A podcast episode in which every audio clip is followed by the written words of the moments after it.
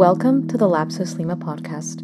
Please support us by signing up for member exclusive content at lapsuslima.com. Hello, I'm David Getson.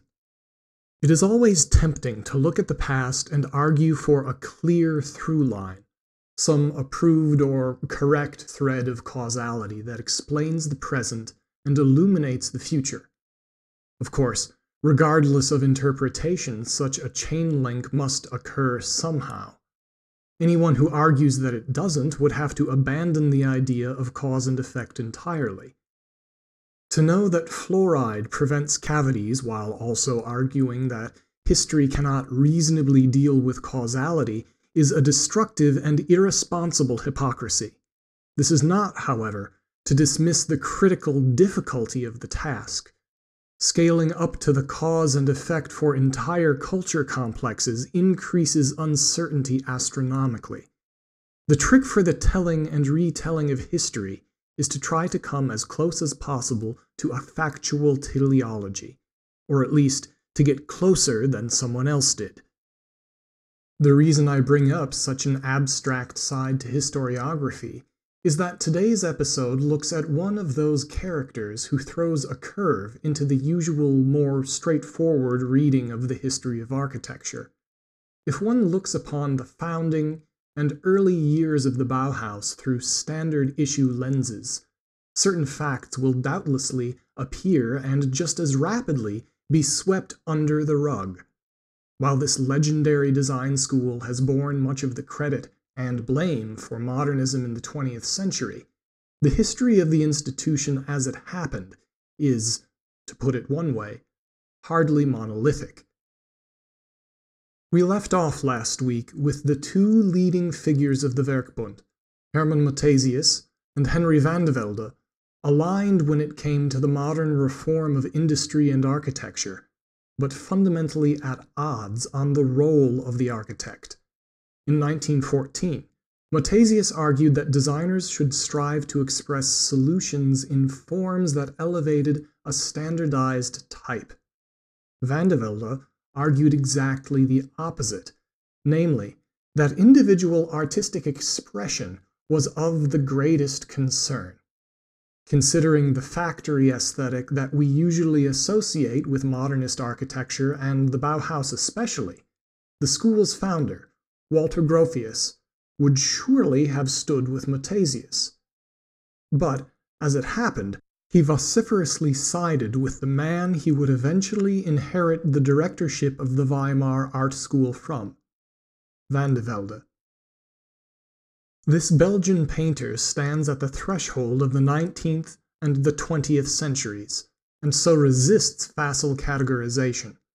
What described the Art Nouveau itself which Muthesius called a Wechselbalg, a shapeshifter or changeling, could equally apply to the man at the heart of it. Though he is often overlooked, the influence of his ideas is still present in how we think and argue about architecture today. Henry van de Velde was born in 1863 in Antwerp, Belgium, and died in 1957 in Oberägeri, Switzerland. Of the figures we have so far focused on, he was the first to live past the end of World War II, though his era of prime influence stretches from 1895 to the so called Golden Dawn of the 1920s. Within the context of fine art versus applied art that we have been exploring, he may have had the most professional authority to speak on their enforced union, because while he would later practice as an architect, a teacher, and an industrial designer. He had begun his career as a painter. After attending the Royal Academy of Fine Arts in Antwerp, he had gone on to study in Paris under the acclaimed portrait painter Carolus Duran. This was in the 1880s, and currents of change and ferment surrounded the student. His teacher's works, for one, would have been seen by the established critics as strikingly modern, with a style reminiscent of Manet. His simple backdrops lacked all symbolism, even when portraying themes in Greek mythology, women no longer coyly held books, and men did not display their scientific instruments. The velvet draped backgrounds sometimes lacked in detail altogether. The stark lighting that shone on clear faces was likely under the influence of rapidly advancing techniques in photography. Just a generation earlier, the likes of Ingres and Delacroix had celebrated high symbolism and classical allegory. Now, in these industrial times, the newly minted bourgeoisie demanded an accessible and simple likeness. Van de Velde, though, would veer into another direction entirely, setting a pattern that would prevail for the next 100 years. What had lately been shockingly modern was about to become yesterday's news. Van de Velde saw an exhibit of the so-called post-impressionists, amongst them Van Gogh, Signac, and Seurat, all of whom seemed to move past realism. In Seurat and Signac's pointillism, tiny elements of vision, milliards of colored dots were exploded and revealed. For the first time, an image's colors explicitly mixed in the viewer's brain instead of on the canvas, as if they were paleopixels. Van Gogh captured the unique perception of the artist, where the life force of people, fruit, stars, and chairs was expressed in vivid swirls of vibrating color and line. While Carolus Duran's work demonstrated a near perfect vision of typical human perception, Van de Velde became enamored with the strongly individual character evinced in the work of the post-impressionists. In 1889, he formally joined the Brussels-based group of cutting-edge artists that included Pissarro, Monet, Seurat, Gauguin, Cézanne, and Van Gogh, inserting himself into what would one day become the encyclopedia entry on late 19th century modern art. He did not, however, stay in its ranks for too long. Setting an early precedent for Andy Warhol's famous abandonment of museum art to embrace the power of mass media, Van de Velde gave up painting in 1892. Though a single picture could potentially be seen by many people, it was only one object. The industrial arts, on the other hand, could be reproduced, yielding a much broader impact. He would now design carpets and fabrics, wallpaper, silverware, fashion, even advertising posters. All of these mass produced objects could carry the expression of an artist beyond the museum and into the homes of millions. In 1911, at the Werkbund Congress, there must have been a knowing look cast as Muthesius marked 1895 as the annus mirabilis for the outbreak of the Art Nouveau.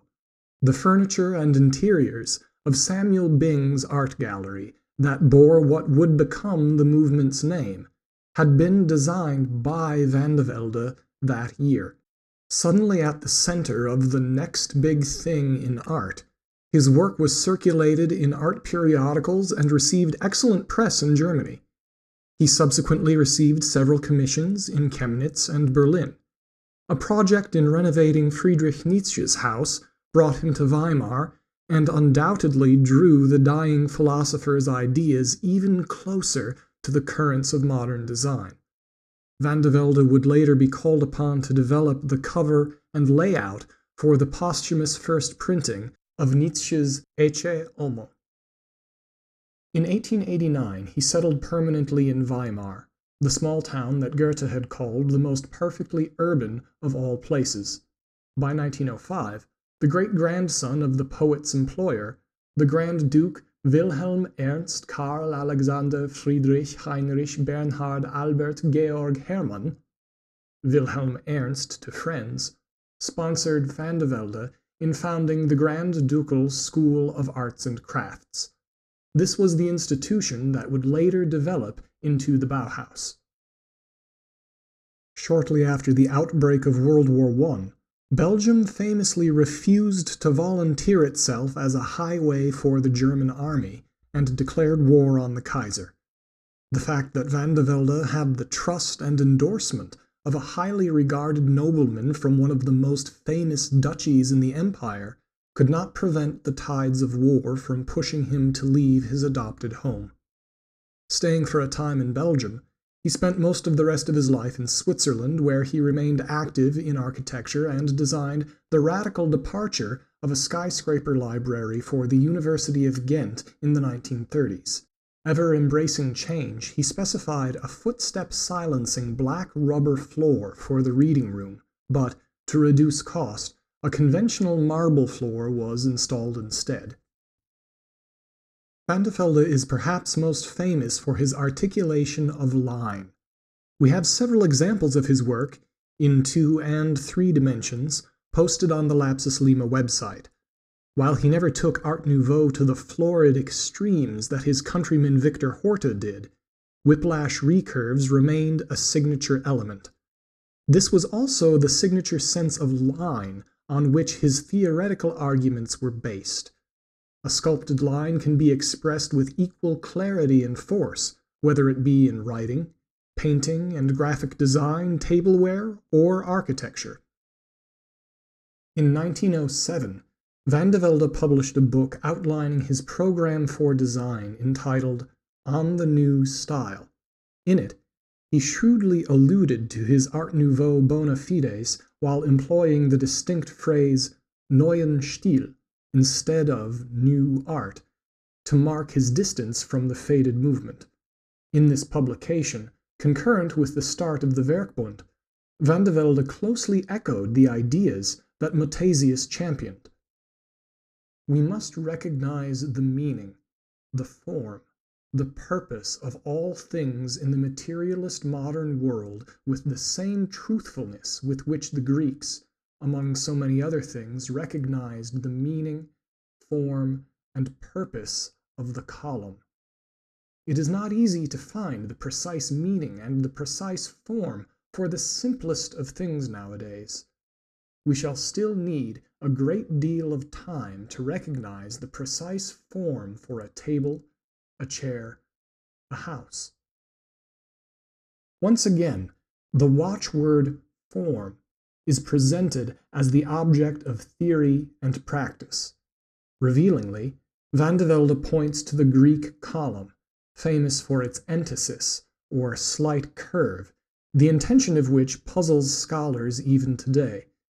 To give a case, the columns of the Parthenon appear to be straight, but include a very subtle curve that has the side effect of making not just every column, but every drum segment in each column subtly but definitively individual and unique.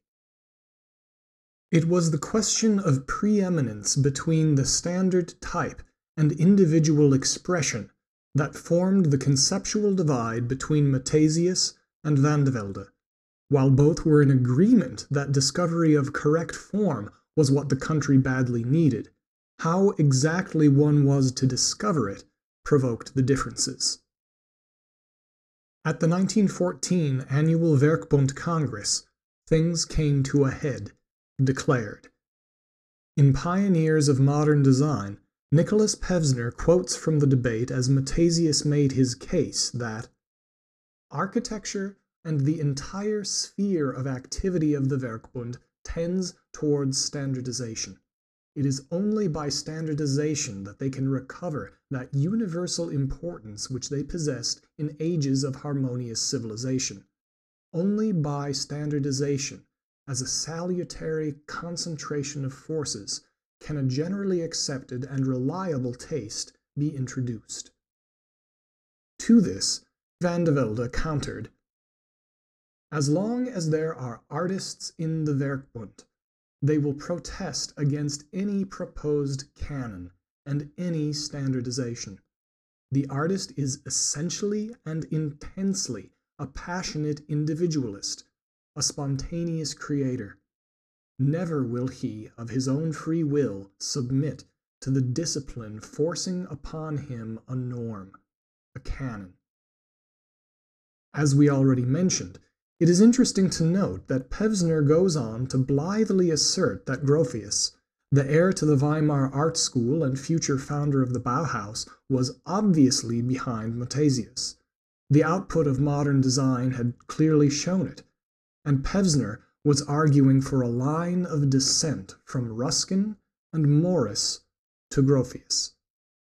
Such was his confidence in this narrative that, after quoting this debate, he calmly stated, Now our circle is complete. And this is what many students in the history of design end up believing. It is far from the full story, though. Pevsner was analyzing an apparent through line of history that would seem true enough were it not for further contradictory evidence from the horse's mouth. I discovered within a footnote of the book Peter Behrens and a New Architecture for the Twentieth Century that, in 1964, historian Stanford Anderson spoke with Walter Gropius about that Werkbund debate. Looking back on his youth, the chagrined architect apparently pictured himself as the enfant terrible of the 1914 Werkbund affair. He had seen the plea for type as bad in itself and evidence of a lack of artistic and creative feeling on the part of Muthesius. He therefore led the campaign against Muthesius. And knowing that Van de Velde was not only the institutional forebearer, but also the ideological godfather of the Bauhaus, puts a stark conceptual conflict at the very inception of that institution.